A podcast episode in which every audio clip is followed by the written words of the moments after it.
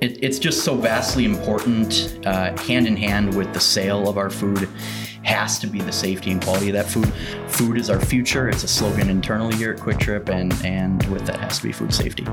You're listening to the Kwikcast. Sit back, relax, and enjoy the show. Welcome into the Kwikcast, the official podcast of Kwik Trip. My name is Chris Calloway, and since September is Food Safety Education Month, we thought it'd be a perfect time to chat with Evan Powell, who works as the Retail Food Protection Manager here at Kwik Trip. Evan, welcome onto the Kwikcast. Thanks so much for having me, man. It's awesome to be here. So we'll get into food safety and everything that is involved with that coming up. But first, I want to talk about you and your role and how you got into it. I see you started with Kwik Trip in 2012, so just mm-hmm. over a decade ago. Kind yeah. of take me through your career path here at Kwik Trip and how you got interested in the in the science side of things.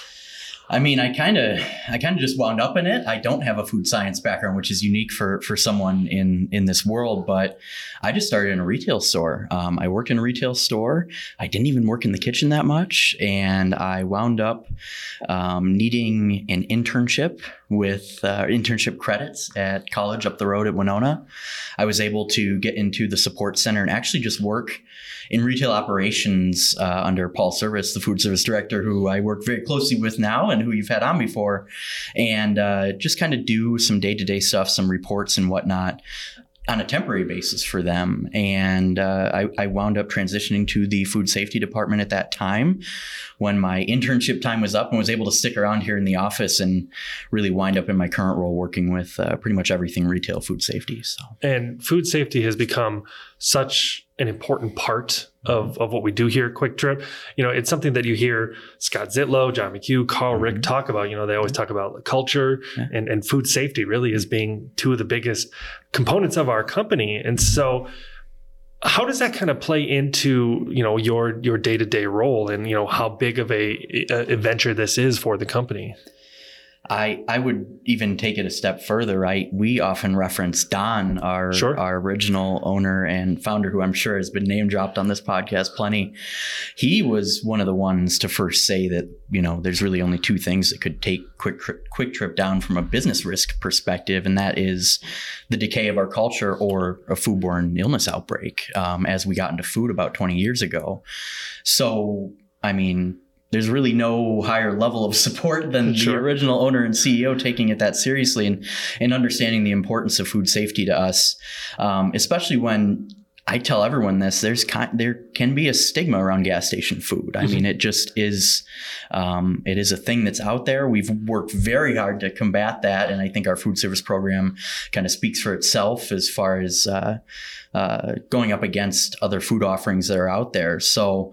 Um, it, it's just so vastly important, uh, hand in hand with the sale of our food, has to be the safety and quality of that food. We have these incredible loyal guests that come into our stores every day and uh, are, are, relying on that that safety and quality of, of our food and our offerings. So, um, I guess I would just I, I can't really emphasize it any more than that kind of sure. little story and, and, background that kind of keeps us going every day is is just the the senior management and ownership buy-in. Food is our future. It's a slogan internally here at Kwik Trip, and and with that has to be food safety. So ultimately, we want to keep our guests healthy. We don't mm-hmm. want anyone getting sick. But what is it specifically that you're trying to prevent against? Well, our number one goal is always to protect public health. You mm-hmm. just mentioned that, and we always say that in our training more than anything. There's regulatory compliance, of course, health inspections and stuff like that. And of course, the reputation we have as a, as a food destination that we're we're protecting as well. But more importantly than any of that, it's just really not acceptable to get anyone sick. I mean, annually in the United States, 48 million people wind up with a foodborne illness. That's one in six people that get sick, and um, 300 or excuse me, 128,000 of them are hospitalized, and even 3,000 of those people wind up dying from foodborne illness every year. And the scary thing is that those statistics haven't really changed over the mm-hmm. years, mm-hmm. um, unfortunately. So knowing that background and, and, understanding that it impacts so many people anyone who's had foodborne illness knows how terrible it is whether you wind up in the hospital or not um, with with that understanding and our guests reliance on our, our food offerings it's it's just uh, hugely important to us so what are those words that that keep you up at night? Is it like E. coli and some of those classic ones, or kind of what are those ones that you, you don't ever want to see come across an email to you? Um, it it really it, it would be foodborne illness concerns from from people who believe that they got sick from our food. Certainly, an outbreak. Uh, mm-hmm. Uh, outbreak is a, is a big one.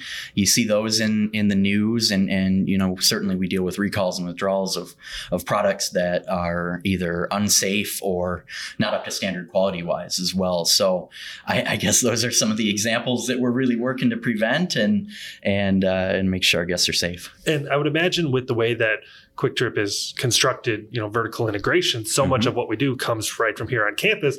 That puts mm-hmm. more pressure on you and your team that more of the product is coming from right here too, right? It it does. It's not even directly our team though. I really I really have to give give some shout outs to, to other people. We have our corporate food safety department. We work very closely with a bunch of different people, almost everyone in the organization, sure. one way or another. Um, in particular, one of the groups is the production quality assurance group. You mentioned that so much of the food comes from our facilities. Uh, production quality assurance are the people that are in those facilities, the kitchens, the dairy, both of the bakeries that are monitoring things and and uh, even taking the samples that we analyze at our own lab here on on campus as well. Um, they're really the ones that that make it happen with our own food production uh, as it relates to um, what goes on on our campus and, and, what we're supplying our stores ourselves. So let's talk about the campus. You mentioned all those different yeah. facilities, but let's start right with the food safety building. I mean, it's got mm-hmm. its own dedicated building. That's yeah. how serious we take it. Mm-hmm. Um, the, the team that you work with there can you kind of tell me about you know that that kind of internal team? You mentioned all those production facilities but that that smaller team uh, that you work on to head up food safety here at Kwik Trip definitely our, our corporate food protection department we actually call it although food safety is the more common term um, we really work with our whole food supply chain we work with category management to only buy from approved suppliers that have supplied very specific information to us that that proves that they take food safety as seriously as we do. Uh, we can do everything we can and and and everything to prevent foodborne illness, but if we have a supplier that, that doesn't take it that seriously, then that could cause trouble for us. So we we have a pretty thorough vendor approval process. Uh, obviously, our whole supply chain, not just production facilities, but the distribution center and the convenience transportation team. We have people in the DC that work with uh, the the daily deliveries to all of our stores and the warehousing of that product as well. Um, and then all the way out to retail, which I, I, think is, like I said, the, the one that I deal with the most. Uh, we have Paul Service and Christina Hansen, who are our food service directors. And then there's 32 food service district leaders out there that report to Paul and Christina Hansen. And their marching orders really are to sell more food safely. Mm-hmm. So there's kind of a dotted line there where I work closely with almost all of them. They conduct food safety audits in the stores, they work with corrective action plans for those audits and health inspections. They certainly work with emergency response. If there's a power outage that impacts the temperature of the food, I mean, we could go down quite the rabbit hole, right? So, um, that's kind of the corporate food safety department. And then it also extends with within the food protection group is the food protection laboratory. Uh, a lot of food production facilities in fact all of them should be um, taking samples of their environment for these pathogens like you mentioned e. coli. And those those production facilities have different uh, pathogens of concern but they're they're sampling. They're trying to understand what is in their environment that could really make its way up the prep table and into the food right? And we wound up building a lab directly on site here to analyze those samples and understand, you know, use science to make decisions as it relates to food safety and our food supply chain. Uh, they take samples of some of the incoming raw ingredients as well as the finished product, and then, like I said, all the environments, um, which really again, science really helps with decisions. I, I, mentioned I don't have a food science background, but they sure do. Sure. And they that it really it really helps our production facilities understand, and it's it's great to have it on site because they don't have to ship it off to a third party laboratory. Uh, it just is part of the vertical integration. And so the stereotype I have in my head is lab coats and microscopes, and that's really what's going on here. There are lab coats and there are microscopes, and I wish I could tell you more about it. Uh, there, there's so much that goes on in in that lab. I'm pretty sure there's hundreds of thousands of samples that mm-hmm. are that go through the lab every year that uh, they they take from those production facilities. Again, the production quality assurance group takes some of those samples, drop them off, and they analyze them. There's someone in there every day of the year. Sure. Everyone's 365 days a year with with our food production. So um, your stereotype is correct. Right. Yeah. Because if we're making milk and ice cream every day, there's somebody that's got to be making sure mm-hmm. that it's safe every single day, right? Exactly. And you don't have the luxury of just waiting around to ship it out. You know, you need to analyze those samples and understand the results as quickly as possible, and um, be be able to take action as as soon as you can. So you know, there's the dairy adage of from cow to store in 24. Mm-hmm. You know, mm-hmm. we want to get it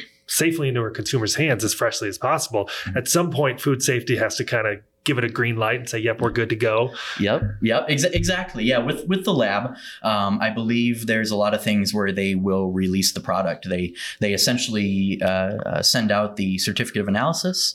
It says what the results were, and uh, certainly if there's anything that is outside of the normal limits that would uh, result in additional action being taken, maybe additional samples around an area in the environment or something like that to see like has this spread. Mm-hmm. So and so maybe some restaurants months, you'll get like a one pass through from the health inspector once a mm-hmm. year, mm-hmm. whereas a Kwik Trip it's maybe a little higher scale, a little higher priority than that, would you say? Or, you know, not every restaurant has a dedicated food service food ser- food safety department excuse me mm-hmm, mm-hmm. but with basically 850 restaurants you need a little bit more resources allocated there i, I would say so i mentioned you know w- with talking about our retail stores and and all of them have kitchens of some sort mm-hmm. even you know the stop and go brands and and the tobacco outlet plus grocery old frost and bakery back there and everything sure um, but you're right health inspectors will come out and do their thing and we do have a great relationship with our regulators and that's a very important piece of the puzzle we work closely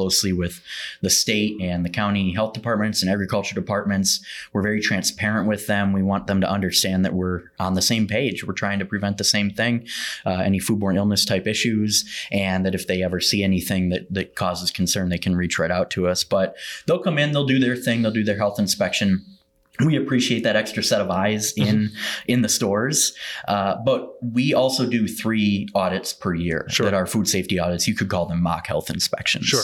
that uh, again three per year in the store the fsdl fsdl does one of those and then a third party company does oh. two of them okay so we have those third party eyes we let the fsdl do one and then the fsdl also reviews the corrective action plan that the store enters for any violations so and, and so that whole fsdl structure obviously didn't exist mm-hmm. day one here at Kwik Trip, but it's sort of been an evolution of the food program as a whole, whereas we need 32, as you said, dedicated positions to, mm-hmm. to food safety at all of our stores. And, and, and it, it grows every year. Sure. You know, it, it grows as, as, we need them, as we expand, as, as quickly as we do it, it, it grows frequently. But yeah, there's 32 of them right now. And, you know, they, they, they have generally 30 stores or so that they work with in an area. It's almost like a regional manager type role. Um, and, and not not just food safety. They work very closely with food sales and food service. They help hire the food service leaders that kind of run the kitchens as well. Um, and and so kind of we like to think of it as about half as like food safety, the stuff I mm-hmm. described earlier, and also they work with you know selling more food and, sure. and growing our food program and minimizing the waste of the food program. They they do a ton for us, and and we just uh, we really appreciate them. They kind of make it happen out in the stores. And our our food program has only only grown over the years. Uh, a big change over the last couple of years was fried chicken which mm-hmm. I would imagine added a whole extra layer of fun on your part because everybody knows raw chicken equals salmonella, mm-hmm. you know, mm-hmm. and so till you cook it, right? Exactly, and so you want the the proper protocols in place, mm-hmm. and I've seen some of the trainings and how detailed it is. Mm-hmm. What is what goes into your side of when you know they decide, okay, we're doing fried chicken. You know, you got your work cut out for you. Uh, yeah, it was a bit of a panic, I would say, uh, when they came back and said that was going to happen. But, um, you know, it has tremendously grown our, mm-hmm. our food program. We have fantastic chicken. And although it does add a risk from the food safety side, you just have to develop the training to go with it and the processes to go with it. That's really where we come in. Mm-hmm. We work with the, you know, Paul and Christina and the FSDL team to make training that can speak to coworkers that they can understand and and then train other people on in the kitchen as they want to, you know, grow the program. So we put in a lot of effort. I wound up at almost all the stores that rolled out chicken for a while. Um, that was just kind of how it was at the time. Mm-hmm. Uh, before then, we had never done anything raw. Sure. So now we bring in fresh, not frozen, raw chicken and hand bread it back in those kitchens, some of which are very small, and cook it and cook the salmonella out of it and uh, uh, you know package it for sale and there's a lot of procedures that we had never had to deal with before mm-hmm. that that we wound up putting into place to to result in the safe handling of that because it's one of those things where you know we probably could have taken the easy way out and gotten you know fully mm-hmm. cooked chicken mm-hmm. and dropped it in the oven and put it you know out on but mm-hmm. it's it's not as good and so we wanted the higher quality and so we were willing to go through the extra steps and the extra mm-hmm. expenditures to be able to give our guests a better product and I think it's proven itself. I think we've we we sell more chicken than we do anything else now.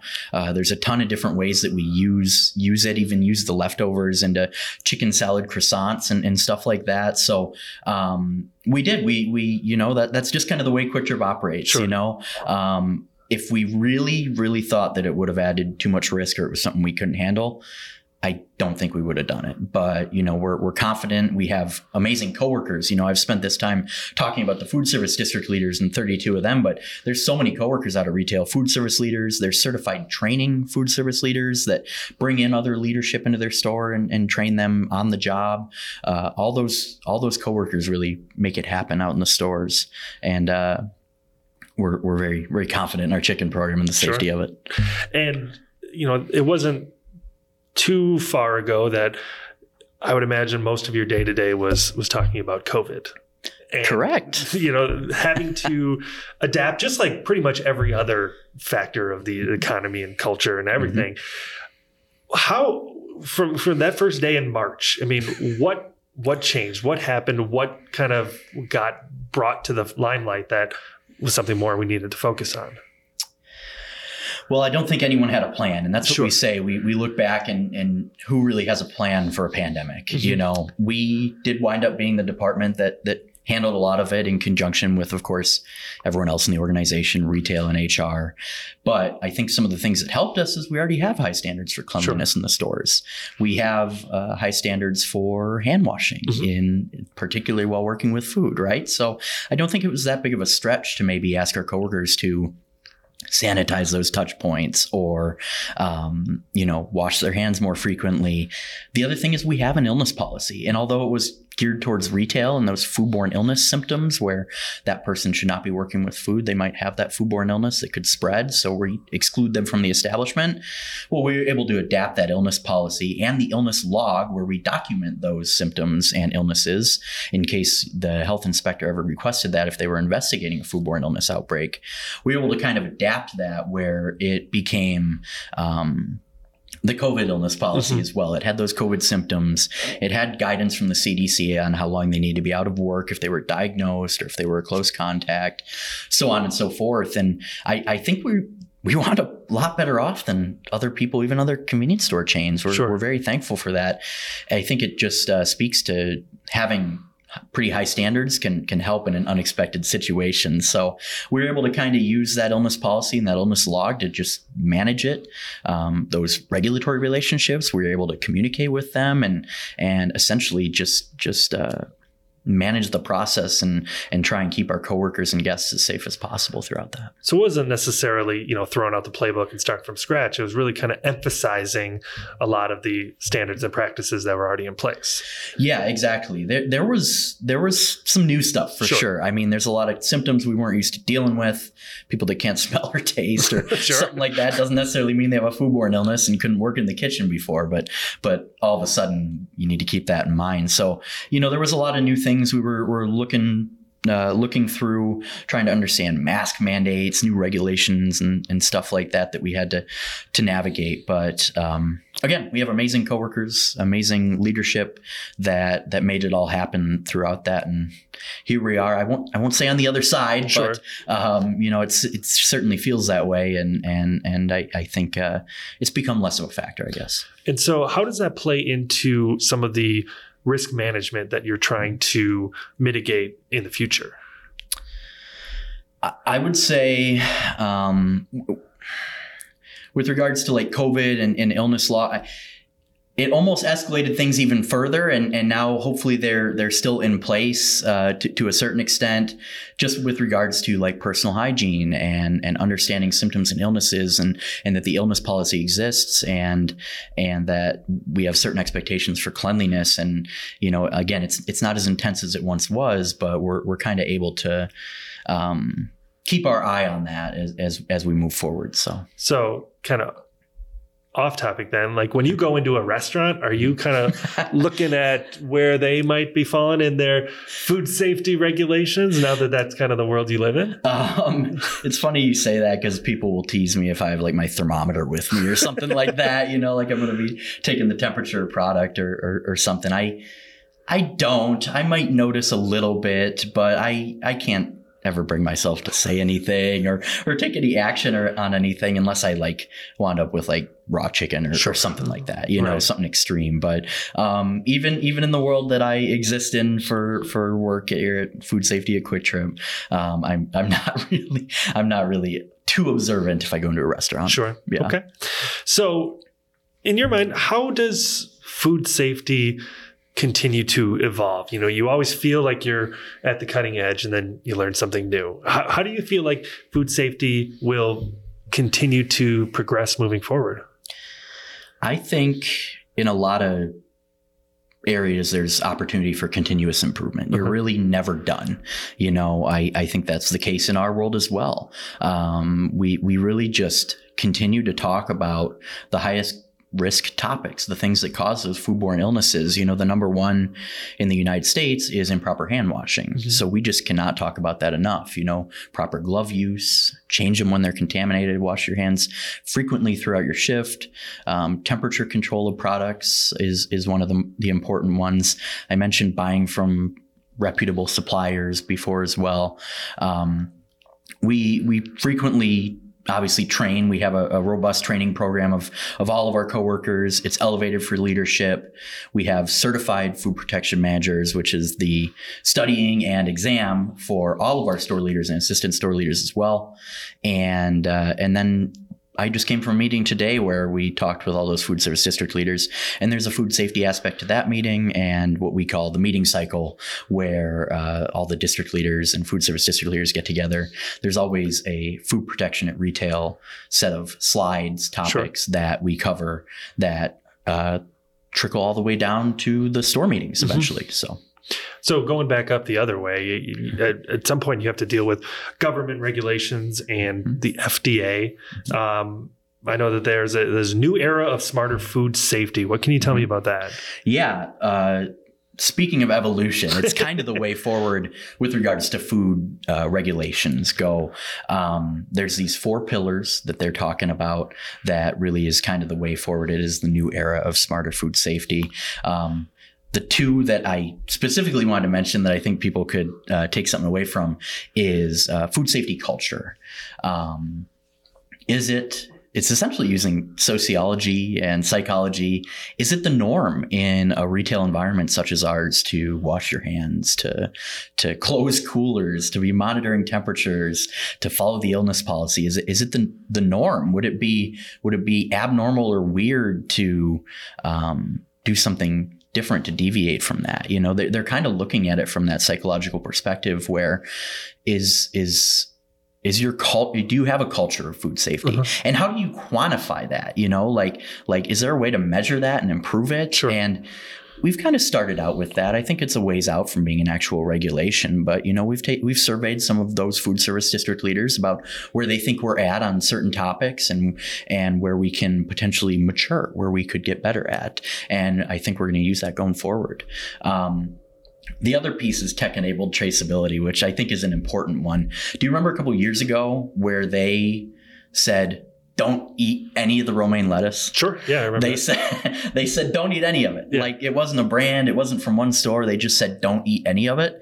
That's because they had essentially interviewed people who were sick and they said, well, yeah, I had a lettuce salad. And unfortunately, so many times over the past couple years, lettuce has been the culprit of people getting sick but they weren't able to trace where it came from. They sure. weren't able to narrow down a supplier or a farm or even a restaurant that procured it to use. So they just said, don't eat any of it, you uh-huh. know? And obviously that creates a lot of unnecessary food waste uh-huh. out there.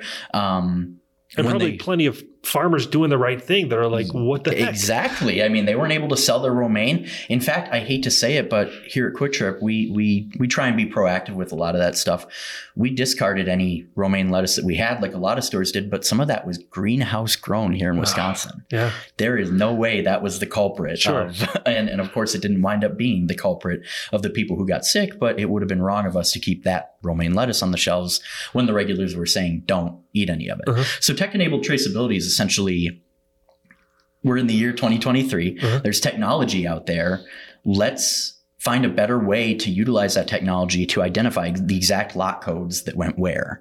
You know, what farms did it come from? So if a certain group of people say they ate lettuce from whatever environment or excuse me uh, uh, from whatever restaurant or, or bought lettuce from whatever store that they can quickly trace that back instead of looking through paper records, for example, sure.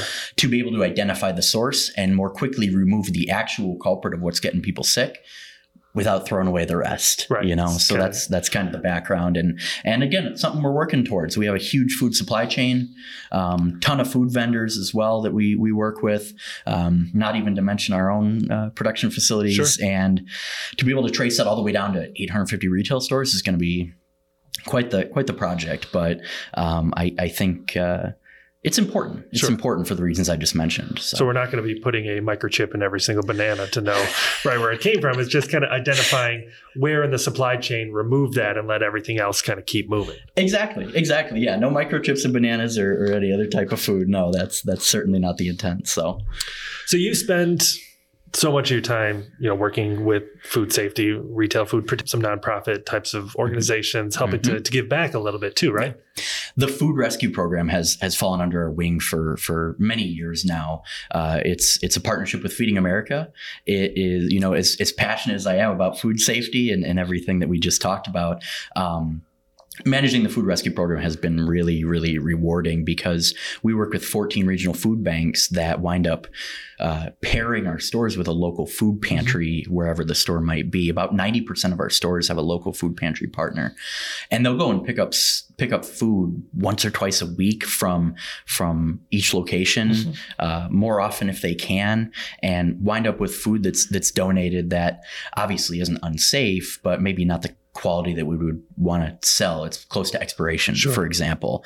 Um, there's a bunch of items that we can donate. Uh, we donate produce that, like I said, it, it might be bumped up a little bit or, or you know, a, a, more brown banana, but it's not worthless, right? Mm-hmm. It could go to someone in need. Um, and this year we're on track to donate 4 million pounds of food. And since the program's inception in 2011, that'll put us over 20 million pounds of food. So it's, we, we work to, to connect our stores with these local food pantry partners and the regional food banks. And they, they're amazing amazing. They have an incredible mission, Feeding America in particular, to really end food insecurity, which unfortunately over the past couple years has really grown. The demand for food banks has grown. So it's pretty amazing that uh, we're able to contribute to that. Um, our mission statement says to make a difference in someone's life, mm-hmm. and I, mm-hmm. I, just I think there's not really a better way to describe it than than being able to partner with Feeding America. So are most of our stores, if not all of our stores, kind of mm-hmm taking those products and getting them out the back door over to Feeding America? Yeah, they just set them aside in totes. I would say I would say about ninety percent of our stores sure. have a food pantry partner.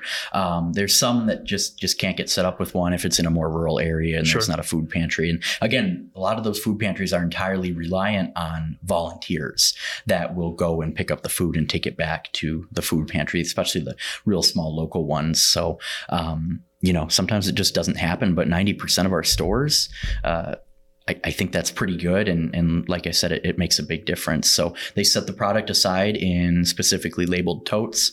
They obviously handle it safely. Sure. it goes without saying. Um, it's an extension of our supply chain. So we, we take that very seriously. And then, of course, we part of the reason we partner with Feeding America is they do verification of the handling on the food pantry side as well. So we can be sure that uh, the the Kitchen Cravings branded item that is at the food pantry, which my understanding helps reduce the stigma of the food pantry, seeing sure. recognizable products. Uh, it is is certainly safe for the for the person using it as well. Well, that's awesome. That's a really cool yeah. program that Kwik Trip able to be a partner with. So, mm-hmm. I got a, a, question for you as mm-hmm. someone that's very involved in food. Yeah. If you were uh, stranded on a desert island, which Kwik Trip food item are you taking with you? Um, that's a difficult question. um, I my my go to, and I'm sure it's a popular one. I've I've seen people raise their hands with this as as their favorite, as well as a spicy chicken sandwich. Nice. Yeah, as much as I love our fried chicken and mm-hmm. breakfast sandwiches and stuff like that, I think uh, if I had to pick one, spicy chicken. How, what do you do? You go lettuce and tomato on it? Do you go spicy ranch? How do you how do you dress it up? Um, I I generally go mayo and pickles and onions. Probably. Nice. I yep, like it. That's like the move. Okay. There's an item on the roller grill as a controversial pronunciation. Are you are you tornado or tornado? I think I have a little bit of lore for you. I've been on social media for a while. Sure. And I'm pretty sure at some point someone on their our beloved enthusiast club mm-hmm.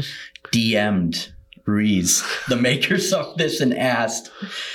And they said it's called Tornado. Mm-hmm. But that doesn't stop me from calling it a tornado. I mean, I, I work at Kwik Trip. Yeah. I mean, I, I, I I know what it's called to us. yeah, and Paul Service is very adamant that it's tornado. Uh-huh. So who would who, who would I be to, deviate from that? Yeah. And then uh, speaking of dairy, are you team brown cap or green cap with our chocolate milk? I got to go brown. I, I have to go brown. I love them both, of course. I I, I know I'm heading right down the middle here, but I, if I had to pick one, I would go brown cap for sure. And so it's just dawning on me that if you got to do food safety, you probably have a little insight into some of the fun like special LTOs that are coming down the line. Not that you can reveal anything, but you're probably one of the, the first people to know, right? Um, I, I think I probably have a bit of an inside track because we we uh, love working with Paul and Christina and Jess over there to help make sure you know the the recipe cooks the product, for example. So while they're developing a recipe or or uh, deciding on certain things, and certainly if it's something risky like a raw product like chicken, we're going to be involved for sure to be able to um, make sure that everything is uh, uh, solid and that we have the data to back up our decision before we go. So um, yeah, I think I have a bit of an inside track, but it's uh, uh, it's part of the job, I guess. cool. So what else? What what's next? What's what's the thing that uh, is coming up on your horizon here at Kwik Trip that you're expi- excited about? You know, I think uh, I real quick got to give a shout out to some people who I, I, will get to our event in a minute. We have an annual sure. food safety event for our vendors and regulators and whatnot.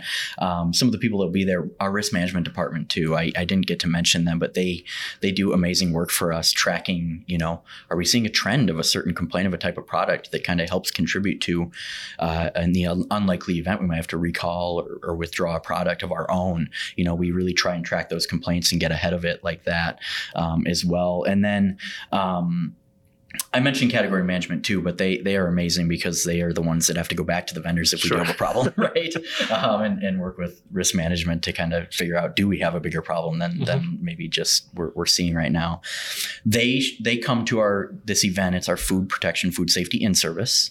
Um, it works. It's in September for Food Safety Education Month, and what it is is it's it's a free event. Uh, we we do invite specific people, our, our vendors, quality assurance people, some of our regulators that we work with, um, even other convenience store quality assurance and food safety sure. people. Uh, we like to say that food safety isn't a competitive advantage. You know, if another uh, convenience store or gas station had some type of foodborne illness outbreak, there's people that would look negatively at all the convenience sure. stores, right? So we have an event. It's a two day event. The first day we have tours of some of these production facilities that we talked about, the dairy and the, the kitchens and, and the bread and bun plant. And then we also take them to a store on that first day. And then we all have go have dinner, and it's a nice networking opportunity for all these essentially these quality assurance people to get to connect. And then the second day, it's it's kind of like a almost a food safety conference sure. internally at Kwik Trip here. We bring in subject matter experts on um, a lot of the topics we've talked about so far. There's a regulatory FDA update that's literally talking about traceability and food safety culture. Um, we have a uh, sanit- a couple sanitation speakers to talk about you know cleaning food facilities, those food production facilities is a big deal. Um, it's essentially a food safety conference and it's all free. It's free for them to attend. They have to be invited, but uh, we, we, we try and invite a lot of our vendor partners and, and relevant quality assurance people. And everyone can get together and just talk about the things that we're all kind of anxious about. Sure. And so um, that's coming up in September. That's what we're planning for right now. I think it's going to be an awesome year. It's our 12th annual one. So we've been doing it uh, for, for a while now, and uh, it's going to be wonderful. And so the next time that you're at a Kwik Trip or a Kwik Star or really any of our locations, you'll see somebody wearing a hairnet or gloves, mm-hmm. taking a soup temperature. Mm-hmm. Those are things that are just really the tip of the iceberg of some of the things you do. That's that's correct. Yeah, that's that's the bare minimum of what we expect out there. They they do a lot more to keep our stores clean and our food safe for our guests. And again, they're, they're the ones that make it happen. We just we just kind of uh, try and interpret the food code, I guess. right. Very cool. Food Safety Education Month is September, so it was a great time chatting with you, Evan Powell. We appreciate your time and thank you for coming on the Kwikcast. Thank you. And we'll see you next time. Thanks for listening to the Kwikcast. Hey, we'll see you next time.